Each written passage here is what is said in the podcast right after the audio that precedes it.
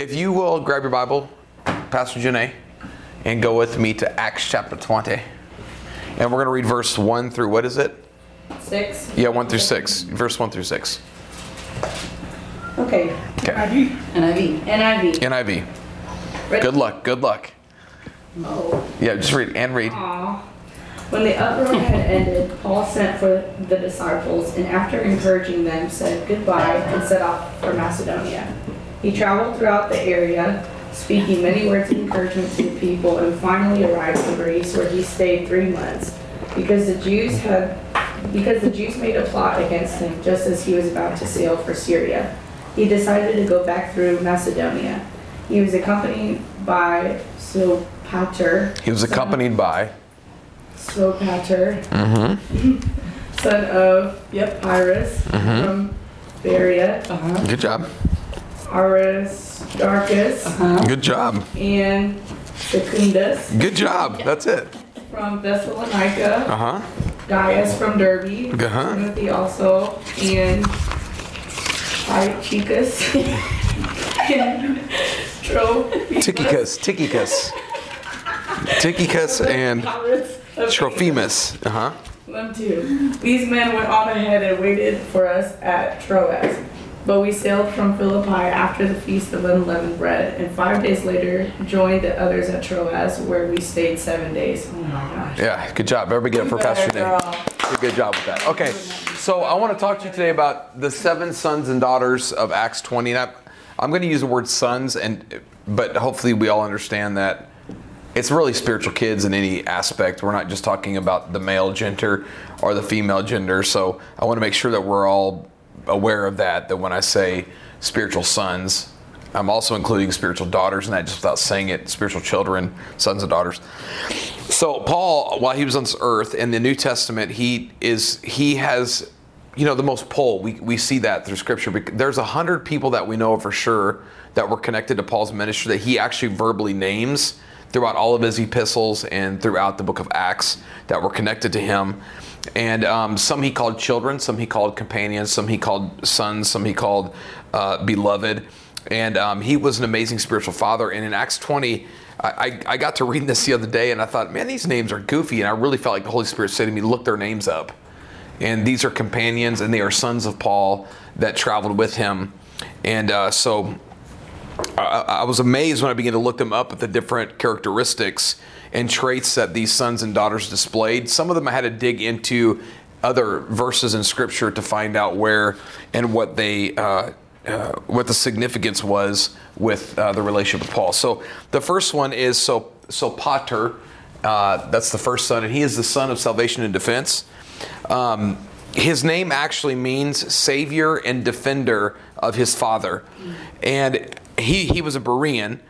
And in Acts chapter 17, it, it lists the characteristics and the traits of the Bereans, the, the, the believers that were in uh, Berea, that when Paul had visited there in Acts 17.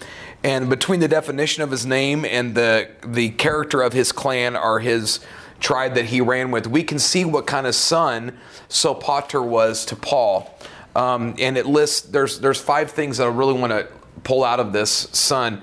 Uh, first off, he was the savior of his father, which means he would come and he would save his father in the midst of a situation his dad didn't need to be in. I kind of I kind of think in my mind like Pastor Joshua when um, somebody comes up to me in a confrontational way, you're really good at being my savior uh, to save me and pull me out of that situation. And I don't think every son or every daughter carries this characteristic or trait, um, but I think that um, we all should. Um, I would punch somebody in the in the face in a heartbeat for Pastor Hart or Bishop Pitts and wouldn't think twice about it. Like Right. you're not going to get up in their face. You're gonna you're gonna you, you ain't doing that with me in the room. You ain't doing that. You know. Um, period. Uh, and second, the second thing that is listed about this young man is he was a defender of his father.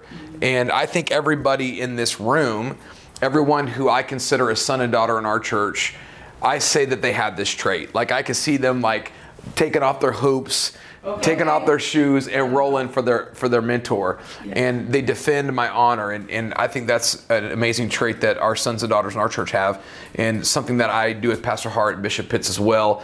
Like if one person starts to say one thing I don't care if it's family, friend, or foe. I'm coming to their defense. Mm-hmm. Like you ain't gonna sit there and badmouth my mentor in front of my face. Period. Period. You know, you got you got the you caught the right one today. You know, you ain't doing that to me. And uh, so that's the second thing. The third thing we know about the uh, Bereans. So if the Bereans possess these traits, possess these traits, it is safe to say that this young man possessed these traits as well. Um, he was of noble character. The word uh, noble, if you look that word up, it means to possess morality. It means to possess class and diplomacy. It means to be generous and to be a high ranking individual. And so this young man knew how to carry himself in the room. He knew how to enter a room and he knew, how to exit a room. He knew where to sit at the table when he was invited into a room of special guests because he was noble. He didn't just run to the front of the table, he knew where to sit and and and he he knew how to handle greatness. He knew what it was like to handle people that were famous and people that weren't famous. Um, if if we as sons and daughters were ever given the opportunity to host. Uh, let's say like you know a Patrick Mahomes or, or Travis Kelce or what what if what if uh, I'm just th- throwing this out there what if we had the opportunity to host a star or to have someone famous could we do that with nobility and class as young people and and treat them just like everyone else as far as we're not asking them for autographs. We're not getting selfies with them. Can we treat this, the room uh, with a noble character? Yeah. and i think that's something that our sons and daughters in our church are very good at. Another thing about the bereans that that uh, this young man had to possess because he, he knew this culture is that he received what the apostles instructed. Um, that was one of the things Paul said about them is that the Bereans were good at receiving what the apostles were instruction instructed. So I know what it's like as a mentor, and Pastor Hart, you can amen this. I know what it's like as a mentor to try to help somebody and then they pout about it. Um, to to correct someone or adjust someone and then they manipulate with their emotions and and they they change they, they shift on you um, when and all the while you weren't trying to hurt them you were trying to bring a betterment to the group like we can't have one person over here doing their own thing while the group is going one place so so this young man received the instruction from his apostle and uh, accepted the guidance and instruction and correction, no matter if it was hurtful, good, or a blessing. Pastor Hart used to always tell me, correction is not rejection. I'm not rejecting you. I'm trying to help you, Gallardo, you ding-a-ling, snot-nosed brat out of Bible college. You could see that you're missing the mark. You're missing it. This. You can't be having the cops called on you at Target as a youth pastor because you're playing tag. What's wrong with you? You know, you know, at the at the time at the time, you know, as a as a young person, there was that thing in your heart that's like, man, I, I, I don't think I was wrong, you know. But through the test of time, you come to realize, man, he knew exactly what he was talking about, you know. And uh, so a a real son or daughter can receive instruction. The next thing about this young man as a son that we see is that uh, the Bereans were eager to study God's word. So he wasn't just trying to be a son to look the part, feel the part, be in the light, be in the limelight. Ooh, he must be close to the, the pastor. No, he was hungry for the word of God. Like we are only going to be as powerful as our prayer life and as our word life as leaders and sons and daughters. Can I get a witness? All right, so let's move on to the next one. Uh, son slash daughter number two. Um, so, so, so, Sopater was the son or daughter of salvation and defense. So, I think everyone around this table is amazing at coming to my defense. At we got to get past all that environment. at uh, that's not good for him. Who's on duty today? You know that kind of stuff. Uh, I think we're all good at that, and and I think we're all good at all this other stuff. Everyone here, but those listening around the the world can also improve in these areas. Um, the second son is uh, Aristarchus. Aristarchus, and he is the son who was faithfully disciplined. His name actually means disciplined one, and he is. Uh, uh, marked by his faithfulness, by his or her faithfulness. So, this son or daughter is a disciplined one who is faithful, and he's marked by that faithfulness. So, we, we don't want around here we, we don't want you to just be faithful though because faithfulness and fruitfulness are not the same thing right. we want you to be faithful but we want you to be fruitful and we don't get fruitful until we're disciplined That's good. That's so right? Because you can be faithful and miss heaven. Yeah. You can be faithful at coming to church. It doesn't mean that you're right. Yeah. It doesn't mean you're going to heaven. You can be faithful at serving while Monday through Saturday, when you're not here, you're you're struggling, broke down, depressed, oppressed, not praying, not praising, not reading the word, and there's no victory in your life. We don't want you just to be faithful to the house of God. We want to find you disciplining yourself Yeah. to produce to produce some kind of a fruit as a son or daughter. Because really, you can't come to the house of God on Sunday and do what a son and daughter should do if you don't produce discipline throughout the week in your own spiritual prayer life because you're not going to be able to give anything. Mm-hmm. How can you give something you don't have? Right. You go home and you get disciplined about your spiritual walk. So when you come around the house of God, you've got something in your spirit that you can give away. All right, son slash daughter number three. This is Secundus. And Pastor Janae, you did such a wonderful job pronouncing Yeah, that girl. name. She did. Um, and this one, his name literally means he who is glad to be number two. He who is glad to be number two. Uh, a lot of people in church are fighting to be number one. And this son and daughter uh, is the son and daughter with no alternate, ulterior motives. I said alternative, ulterior motives. Um, because, you know, somebody who's number two in life, they, they walk a, a life of humility. Their, their hands are stretched out in servitude. They're not looking for a microphone, they're looking for a mop. Um, I was so proud of Pastor Joshua on Sunday. I know I mentioned this at church, but he, uh, I came into the service before church started, and he was up there mopping the floor. Nobody asked him to. Nobody uh, encouraged him to. Nobody said, "Hey, do this." It was just in his heart to serve the house of God because he has no ulterior motives. There's no, there's no, nothing within him that says, "Ooh, I'm going to do this so my pastor can let me preach." No, he is glad to be number 2 Real sons and daughters have zero motives other than to support their senior leader. They aren't looking to be number one. God already has, God already has that one. They're okay with being number two. I remember when I was on staff with Pastor Hart, who those of you that are listening and watching, he's actually in the room today.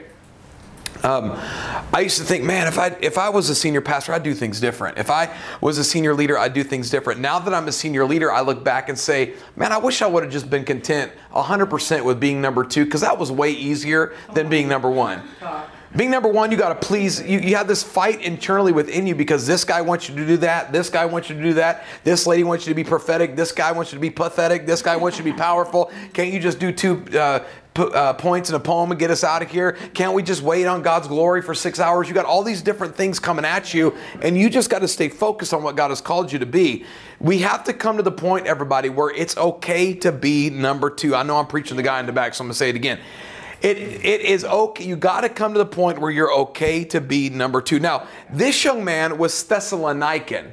Every church in the New Testament, the Corinthian church, the Ephesus church, the uh, Thessalonican church, Colossian church, they all had a certain culture about them. Every church has a culture. We have one too. So I went back and I started studying the Thessalonican culture because this is the kind of church he came out of. He was from Thessalonica. And Acts 17 describes the culture that he was used to. Number one, the Thessalonican church was a church where they were filled with noble, noble character. So again, it goes back to that, that idea of being a son and daughter who is full of, uh, uh, uh, is it nobility? Is that a word? Yeah, nobility. Uh, secondly, they were God fearing. So so this young man didn't come to church with this handout like what can you do for me this young man come to church who had an extreme reverence for god when he walked in the building he knew that god was going to be there he knew that he was there to serve god and he was okay with being number two he, he was completely fine he had no uh, ulter, ul- ulterior motives. Um, number three, they were very honoring. He knew how to honor his leader because that's the culture he learned from his pastor in Thessalonica. And a real son and a real daughter know how to honor their leader. It's not a thing that the leader needs it; it's a thing that you need to give it Yeah. uh, as as uh, as a as a person of God. Because when you honor up, God will honor you. When you take care of God's man, God will take care of you. When you take care of God's man's house, God will take care of your house. Yeah. And in the Old Testament, there there was the first fruit giving and there was the tithing giving. The tithing went to the church, but the first fruit went to the, the priest. And it's it's for what my wife and I do, what we do is because we honor our leaders. When God blesses us with a little extra, we always take a portion of that and we give it to our senior leaders, our mentors, who have their hands on us and speak life to us and encourage us uh, because there are priests in our life, there are leaders in our life, and we want to show them that honor because we know that if we clothe them with honor, God's going to take care of all of our stuff. So this young man, his culture was to honor God's men. Number four, I think this is kind of interesting. In Thessalonica, there was prominent women in the church who were extremely important. This young man, uh, this is so good. This tells us then you can be a son or a daughter in the house of God, that women can be used in church, that women can be anointed to preach, that women can be anointed to teach, that women can be anointed to lead. Uh, when you come into Christ, there is no longer male, female, Jew, Gentile, Greek. We are all one in Christ. That's why we're using the word son loosely because we want you to know we're talking about sons and daughters. The other thing about the Thessalonican church that this young man had, had in his culture was like Jason, hid God's men from trouble or harm in Acts 17. Uh, this type of son and daughter is glad to be a number two and loves to hide their leader from trouble or harm. I'm gonna let you in on a little secret tonight. Our exec staff already knows this, but do you know it's rare when church people hide their leader from harm? Generally, we as senior leaders, and we're built for it, we got the shoulders for it, uh, we have the thick skin for it. Um, but generally, uh, people come to us with, with harm. They come to us with trouble. They come to us disrespectfully. I was, they come to us, hey, uh, by the way, I'm leaving the church. I'm not coming back no honor, no respect. They just bounce on you, and you have all this trouble that's turmoil in your mind. But you got to get all that out before you stand up in the pulpit so you're not processing your own emotion right. about how people harmed you. You are now processing what God is saying, why all this other stuff has to wait off the side of the platform until you get done. Mm-hmm. And, and so, real sons and daughters are coming to the relationship to say, What can I do to make this better uh, by the time I leave it? When I'm with Pastor Hart or when I'm with Bishop Pitts, my mindset is God, use me in such a way that when we exit this time we have together, that they feel more joy, they feel more blessed, they feel more they feel uh, they feel they don't have any stress. I make them laugh. I try to encourage them. I bless them. I sow into them. Why? Because i'm okay with being a number two. It's all right for me. You say well pastor you're number one. No I'm a number two. When I get around Pastor Hart, number two. When I get around Bishop Pitts, number two. When I get around other great men of God that I may not be that close to, I'm not number one. In my mind, I'm number two. And there's a blessing that God gives you from that. So, this son or daughter is glad to be a number two and is full of nobility, honor, importance, and covering. Now, he is the opposite of Ham. In your Bible, Noah, he was in a boat for 100 days mm-hmm. with his family. And he gets out, and the Bible said he plants a vineyard and gets drunk. Well, if I was in a boat with my family Whoop. for 100 years, 100 days, 100 days, it'd feel like 100 years. Who knows what you would do too? So let's not point our finger at Noah because some of you get on a boat with the, your family for 100 days. You know, you know when you come out that boat, you're going to need deliverance. Can I get a witness? Mm-hmm. She said that's quarantine. Praise the Lord. So Noah gets drunk. He lays naked in his tent, and he has three boys. Uh, the first boy's name is Ham, and he goes in and he sees his father's nakedness, and he comes out. And if you read the Bible in the tone of the Scripture, he actually comes out mocking his father, mm-hmm. making fun of him, and talking about him. Noah, he comes to his senses, and uh, the Bible said that he had heard Ham saw his nakedness, eh, which tells us that somebody of loyalty brought it to him, which was another son. And that son came to him and said, Dad, Ham told everybody he was laying up in that bed naked. But I just want you to know that, that me and Shem, or me and Japheth, whichever one was talking, we walked in backwards and covered you so we didn't see your nakedness. But Ham exposed you. And the Bible said that, that, that he got up and he cursed Ham. Mm-hmm. And he said, You will be the lowest of all your brothers. A son and daughter who who, who possesses alter, alternative ulterior motives and harms their father, you will be the lowest in the kingdom of all your brothers and sisters. Because the principle isn't Noah's nakedness, the principle is Ham's dishonor. Ham's ulterior motive. He wanted to be seen as a number one, but we have to be content with being a number two. That right there will preach. So Jason covered God's men, Ham uncovered God's men. Jason was blessed, Ham was cursed. He went from being number two to being number zero. I'd rather be a number two than be a number zero. Right? Okay, number four. Uh, it's Gaiusi. That's the fourth son slash daughter spirit that we want to talk about. His name means the son who hosts encouragement and healing to his father. Now, um, he was led to Jesus by Paul. He hosted Paul on numerous occasions. Um, and in Acts chapter 14, verse 19 through 20, Paul gets severely stoned. Not like stoned high, you know, not like that. He was stoned like with rocks till he they thought he was dead. So the disciples get around him. This was this was in Lystra. The disciples get around him and they start praying because they thought he was dead. Paul gets back up, beaten, bloodied, broken, face busted, probably big fat lip, black eyes. I mean, he, they were throwing rocks at him until he was almost dead. Gets back up and goes back into the city to preach. When he gets done there, he travels 60 miles to a town called Derbe, and he goes there and meets the disciples. Now, this isn't in scripture I'm about to tell you, but you have to read into the story. Paul was a train wreck.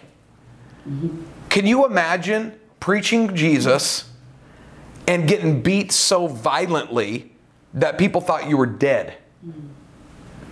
When Paul goes to Derbe to be with the disciples there, he was emotionally, he had to have been emotionally drained. Yeah. He had to be heartbroken. He had to be uh, uh, physically broken bo- bones, probably broken ribs, broken nose. I mean, I could just see his face all swollen and beat, beaten because he had been stoned so bad. When he gets there, he finds the brothers and sisters in Derbe where this where this young man was from. So he had to see all this, and they became the A and D ointment for Paul. They begin to minister to Paul. Yeah. They begin to heal Paul. They begin to encourage him, restore his spirit back to him. This son's name means he who heals and encourages. Mm-hmm. A- you know that the trademark of any son and daughter is a son and daughter who heals mm-hmm. their, their mentor, a son and daughter who encourages their mentor. When Pastor Hart, I said it before, I'm going to say it again. When Pastor Hart and Bishop Pitts leave my presence, they're not going to leave hurting. They're not going to leave discouraged. They're going to leave feeling, man, I love being around Gallardo. He's so much fun to be around. That's my goal when I get with them because I want to be the son who heals and encourages. Pastor Hart, do you think I do a good job with that? You do awesome job. So that, that's my goal. That's my goal. You know, p- part of we gave Pastor Hart something really nice for Pastor Appreciation Month. To see his face and to see him get choked up, all that just blessed my heart because I knew that I was being the son of encouragement. Yeah. All the hell that pastors go through that people never talk about because it, it's a never-ending list. Same devil, just different face. Um, if I can give them just a smile, an encouragement, a boost in the arm. If I if I can just give them some type of man, I just feel better. I don't, just got to be. I like to be around him. I, that tells me I'm the son who heals and encourages because we know what it's like to be around the other. Some people like we're smiling on the inside, but on on the outside, but on the inside, you're on our ever living last nerve. You're disrespectful. You don't follow. You don't listen. You don't heed instruction. Why are you even here? Let him know. You know that, that, that video that pastor that goes off on his congregation? Pastor Hart and I, we know we feel like that a lot sometimes, but we can't we can't process that, you know. So um, be be the son who heals and encourages. Okay, then number five. th- This is this is the guy right here.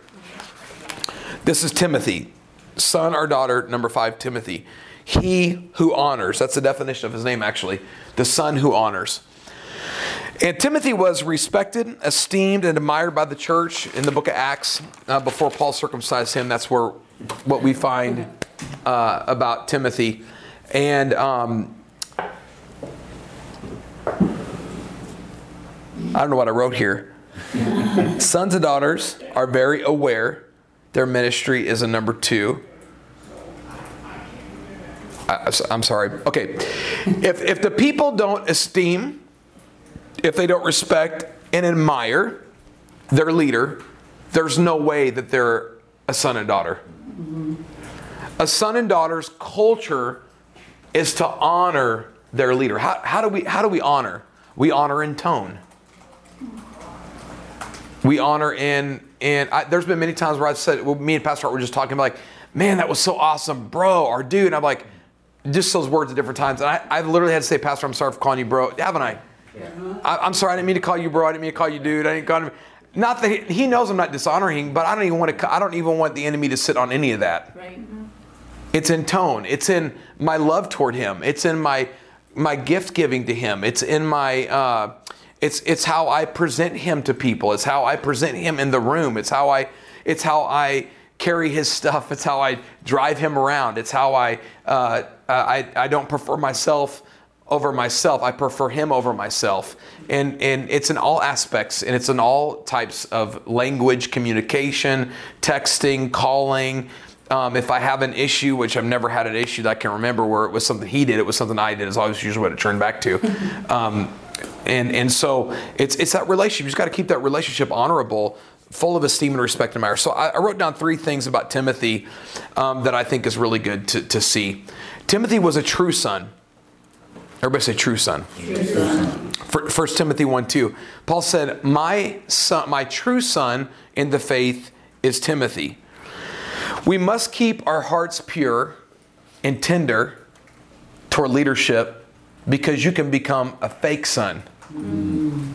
If there is a true son, then there is a artificial son. If there is an authentic son and daughter, then there is the one who smiles at your face but stabs you in the back. So, like Timothy, who was honorable, we must be true to the calling of sonship. Here's another thing about Timothy he knew how to flow with his father and was serious about helping that flow to sustain. Okay, 2 Timothy chapter 3, if, if you read this on your own time, verse 10 through 11, I want you to hear what Paul said about Timothy. Timothy, you know what I teach. Timothy, you know how I live. Timothy, you know my purpose in life. That's pretty deep. Timothy, you know my faith. Timothy, you know my patience. What makes me crazy, anxious, stressful, and frustrated about ministry. You get it. Timothy, you know my love. Timothy, you know how much endurance I can take, how far I can go. He was communicating this to Timothy to say to all of us, you should understand your leader. You should know what makes them tick. You should know not to put them in that situation or environment because it's going to stress them out, frustrate them, consume their mind, make them lose sleep. We're going to keep all this from them. Now, now us as an exec staff, I've, I've had multiple people say, "How do I become an exec staff member?" You, you don't ask to become an exec staff member. Right. Mm-hmm. Okay. That's how. Right. Because these guys have been rolling with me at, for how long have they been here, honey? Ten years, minimum. The the one the let well, well, she's been running with us since she was a baby though. About ten years in a close knit family unit, and everybody that's on our exec team, and Minister Drew is on our exec team now. He he just came on, um, and he's learning uh, us as we go. But none of them ever want to put me in a situation that will hinder my faith, my anointing, my calling, get me frustrated, get me stirred, get me ruffled, because they know how my personality is. Mm-hmm. And so a real son and daughter is honorable and can read their father. They know what they know what, what environment to put him. Here's the next one. This is the last one about Timothy. Timothy worked the ministry the way Paul would work it. Um, I can relate to this statement, and we'll talk about that in a second. Uh, Romans 16 21 Paul said of Timothy, He's my fellow worker. He works alongside. When I was on staff at Eagles Nest with Pastor Hart, we, we, are, we lead a little bit differently. We, our approach to things are a little bit different. He's, way, he's very soft. Um, he, he, can cry at the drop of a hat. It takes a lot for, to get me to cry. He can read a phone book and 10,000 people will get saved. I can I can sweat, pound the floors, fast, pray, scream, holler, and I'll be lucky if one comes to the altar. Uh, you know, we're just wired differently.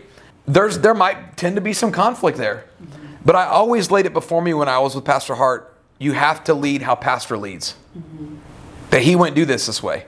Mm-hmm. This ain't your church. Mm-hmm. This is not your ministry. You you have to adapt yourself because anything outside that would be manipulative, manipulative and witchcraft. Yeah. In all honesty, it would be Jezebel manifestation. And uh, so, so Paul, Timothy said of Paul, or Paul said of Timothy, "This is my fellow worker. He's going to work it like I work it." So Timothy was the son who was honorable, paid attention, and did it the way Paul did it. Number six, Tychicus, and I think you pronounced that one right too, Pastor Janae. Tychicus, which means fortunate one. I really did some digging on this to figure out what in the world the Holy Ghost was trying to say to me. Um, Tychicus is found in Ephesians chapter 6, verse 21, and 2 Timothy uh, chapter 4, verse 12. He was dear to Paul, a faithful servant. He spread things Paul's way and was sent uh, to Ephesus. So here's what I got out of all that. He understood, he was a fortunate one. That, that's what his name uh, means. Uh, Tychicus. He understood and recognized the favor that was on his life to be able to run with Paul. Now, for me, I consider it an honor that Pastor Hart came down just to hang out a couple days. Um, that's a favor thing for me. Like, he's just smiling on us. God is smiling on us to be able to let us be with such an incredible man of God. Um, whenever we get our, you know, we God allows us to be around a bunch of people. And this coming year, there's a lot of generals coming through our church, Yeah.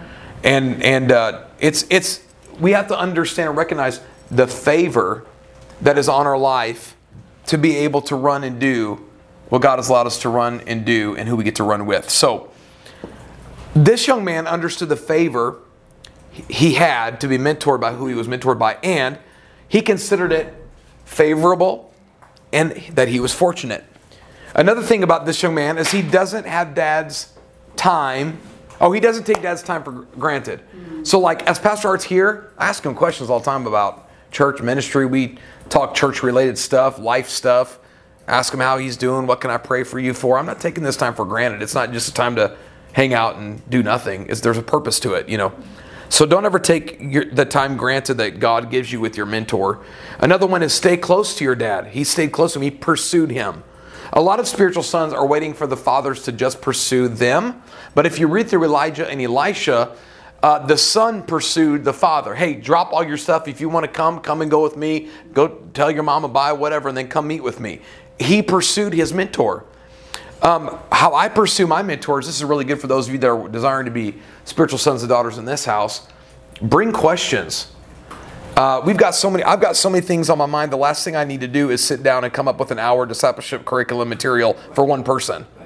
Bring questions. That's how I like to flow. Bring ideas to the table. Hey, what do you think about this, Pastor? What do you think of? Uh, and and it doesn't necessarily have to be theological questions because sometimes people be bringing me theological questions. I'm like, get a concordance, a Google, look it up, go study the Bible, show yourself approved. What does the Bible mean? What does the Bible say in Acts chapter five four?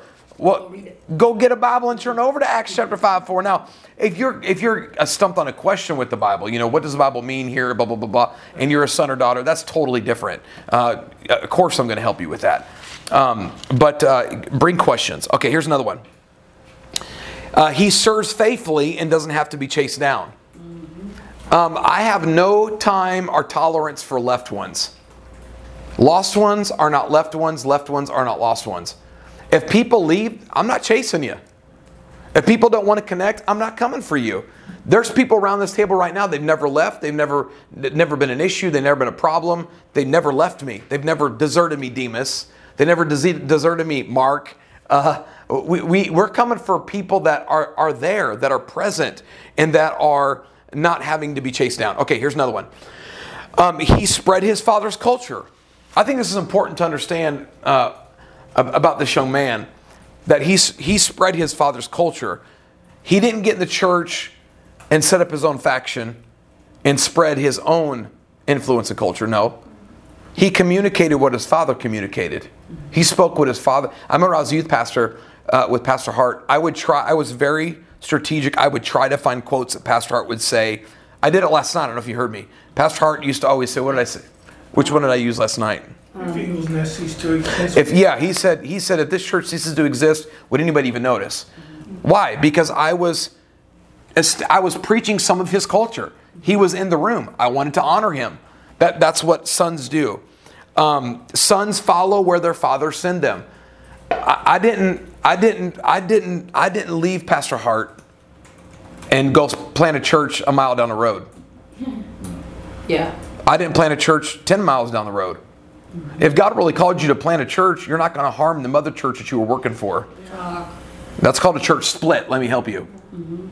A, a real church plant and a real son goes far enough away that he doesn't hurt their mentor. Yeah. And so this young man was sent. Okay, here's the last one. Daughter number, daughter son number seven, and uh, Trophimus is his name, and his name means one who nourishes.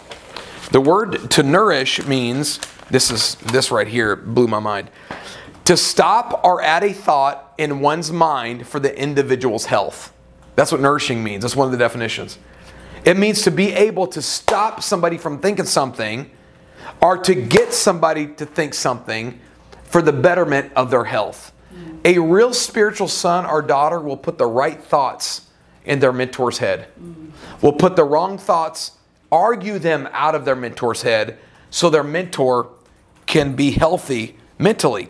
This son and daughter helps to guard the words that are spoken around their mentor, that are decreed about their mentor. When one doesn't fight to keep the emotions and mental stability of their father at peace, they're not a spiritual son. The last thing every man of God needs is right before church you to you to throw up your whatever on them. Uh, we need to have a clear head so when we step behind the pulpit, it's coming from a place of integrity with the Holy Ghost and a pure place with no one else's words coming out of them. Real sons and daughters. Now, th- this is this is encouraging for everybody to know. I believe with all my heart a real son and daughter because they're they're nourishing. A real son and daughter understands that their mentor doesn't always need spiritual things. We need to have fun with our sons and daughters. That needs to be nourished. We need to have excitement with our sons and daughters. Uh, we that, that is spiritual. I mean, being joyful and having a good time and, and doing things that our mind can rest. That that's all stuff that's spiritual. And I, I I know I said earlier. It is my opportunity and goal that every time I get around Pastor Hart or, who, or whoever ever mentor that he gets around me, uh, that I'm able to get around. I want to bless them in such a way that they are full of joy. Last night after church, Pastor Hart, we didn't talk any Bible. I didn't think we mentioned Scripture. We probably won't today. What's your revelation on so and so? We don't talk like that. Because my goal is to make them smile, have a good time, and there's got to come a point in a son and daughter spiritual mindset where they understand my dad doesn't always need things spiritual. Yeah. I'm not talking about sin. I'm talking about, hey, let's watch the football game. Let's not talk anything about church. I'm consumed with church. Can we just for a minute not talk about church? You know, and uh, so that son knows how to nourish it. Now, I said all that to say this. In Acts chapter 20 and verse 5, these seven sons went on ahead of Paul to a town called Troas, or Troas is what it's called, Troas. And this definition of this word, the sons and daughters went to Troas, the place of penetration and breakthrough. Okay, this is this is so good. Paul was an apostle, we know that. Paul was an, the ambassador of God, we know that. Paul was a church father, we know that. We know he, he wrote two thirds of the New Testament, yet, without these seven sons, he could not penetrate and break through. Hello, somebody. Paul needed these seven support systems in his life, all these number twos, to be able to break through in a region. No sons, no support. No support, no apostolic saturation. Sons and daughters are a necessity Mm. in the house of God. Yeah. Sons and daughters are really part of the weight behind the senior leader. I feel every every son and daughter in our church. I feel their support, man. I and I recognize who they are in my heart. I see who they are. I, I sense who they are, and I I feel their their support system of what God is wanting to do in us. So if you're listening today or you're watching, some of you have been rebellious in your church. You need to go repent. You need to ask forgiveness from leadership um, because we need you. The kingdom needs you. We, we can't do what we need to do without you. We need sons and daughters. So, as we conclude this podcast, I really encourage you let God speak this in your life in the name of Jesus and let it bring ministry to you in the name of God's Christ. Amen.